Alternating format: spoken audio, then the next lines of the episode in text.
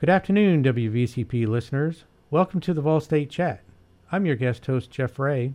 I work in the Public Relations Office here at Vol State. The Vol State Chat is a weekly talk show that takes you inside the college to let you know what's happening, both in our academic programs as well as our activities and community events. We have a good show today. I am joined today by my PR co worker, Janice Heron.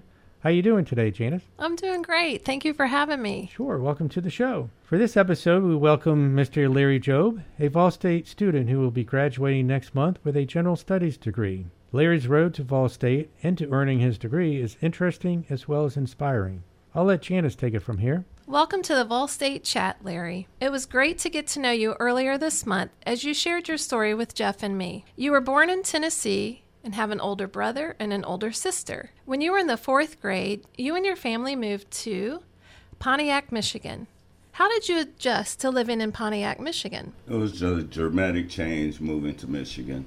As a young man growing up in Tennessee, as you know, it was the Bible Belt. So, on the Jobe side of the family, my grandfather was a preacher.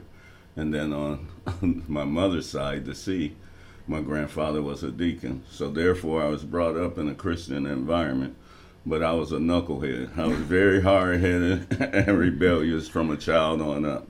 But uh, I learned how to set back with my uncles and things growing up in Emmencourt housing projects as a youngster.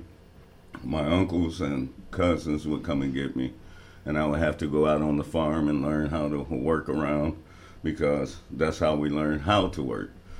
I was brought up as a youngster, you had to work in order to survive. So, learning these things, I learned how to carry a 22 rifle when we were out on the farms. I learned how to fish and hunt and several other things, but most of all, the hard labor come from hauling bales of hay, not the little hay that you put on the slide and let it go up. We had to cut spike tobacco, hang it in barns, but also there was family times I can remember where we would have cookouts and things and just be enjoyable. At that point, a young man or a boy could be a boy. I played, fish, hunted, uh, cut up with my neighbors and things, and throughout, it was just a wonderful time. I was somewhat like Tom Sawyer, a adventurous child. As I said, I was hard headed. you know, I had a head of wood. But uh, the changes came from when uh, we left Tennessee, which, in the point of being in Tennessee, the reason for leaving was I had a great uncle, Uncle Relly, and he had passed. Well, his aunt, or excuse me, you all, my aunt had passed away, Uncle Relly's wife, and he had ended up with cancer, and no one was staying with him. So at that time, he remembered my mother and us so to get us out of Emmencourt housing projects, he asked my mother to come and stay with him. My mother had a choice, and she decided best for me and my siblings. I didn't want to go because I country life and being around family and friends and just doing the things that I did. But when it comes to a situation like that, you have to do what you're told. And I had to pack up and go to Michigan with the rest of my family. So, did you work um, out of the field and such after you became an adult? Yes, after going to Michigan, it was a big change because, uh, as I say, when I got to Michigan, it was totally different. You know, the environment and all. You had to deal with the streets, the, you know, where Southern life, everybody knows everybody, or if you don't, you still smile and greet people with a smile growing up up north, it's like you mind your business, stay mm-hmm. to yourself, and do what you're supposed to do. Well, how do you know what to do if you haven't been taught?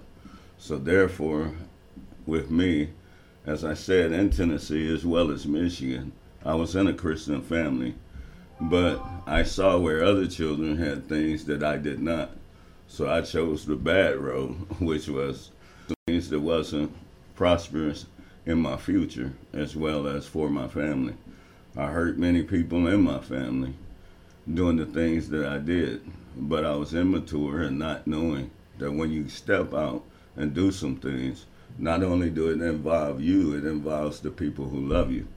but I also caught up into me and taking and doing because I had an environment where I wanted, and I had been brought up to work and have nice things.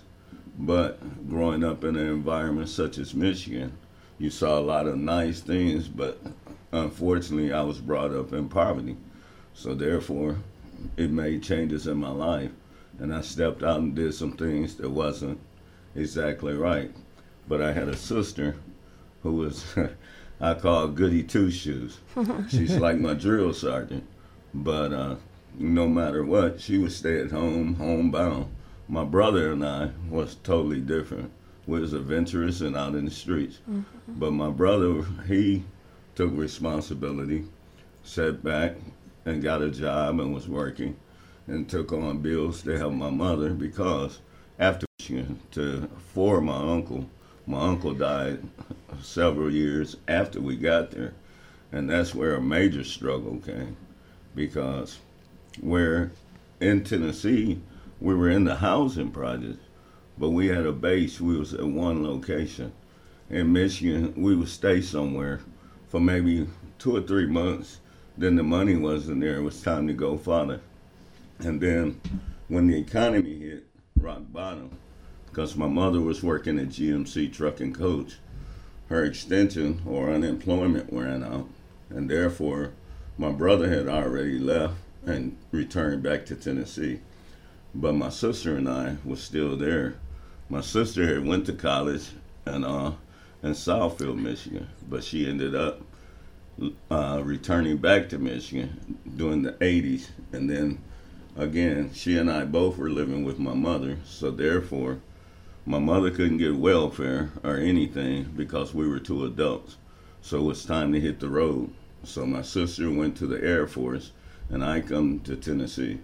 My brother had told me they were hiring, so I took my last paycheck, which I was working a government job for CETA, and uh, I was going to school at OCC, Oakland Community College, in Auburn Hills, Michigan. So at that point, I had to quit, and life was dim. Here I was back on the hard road. So everything that looked good, I wanted to strive to get things, but it wasn't available to me. Thank you so much for sharing your story. And we're going to take a break now. And when we come back, we'll hear about a life changing event in Larry's life. You're listening to the Vol State Chat here on Vol State Radio, WVCP FM.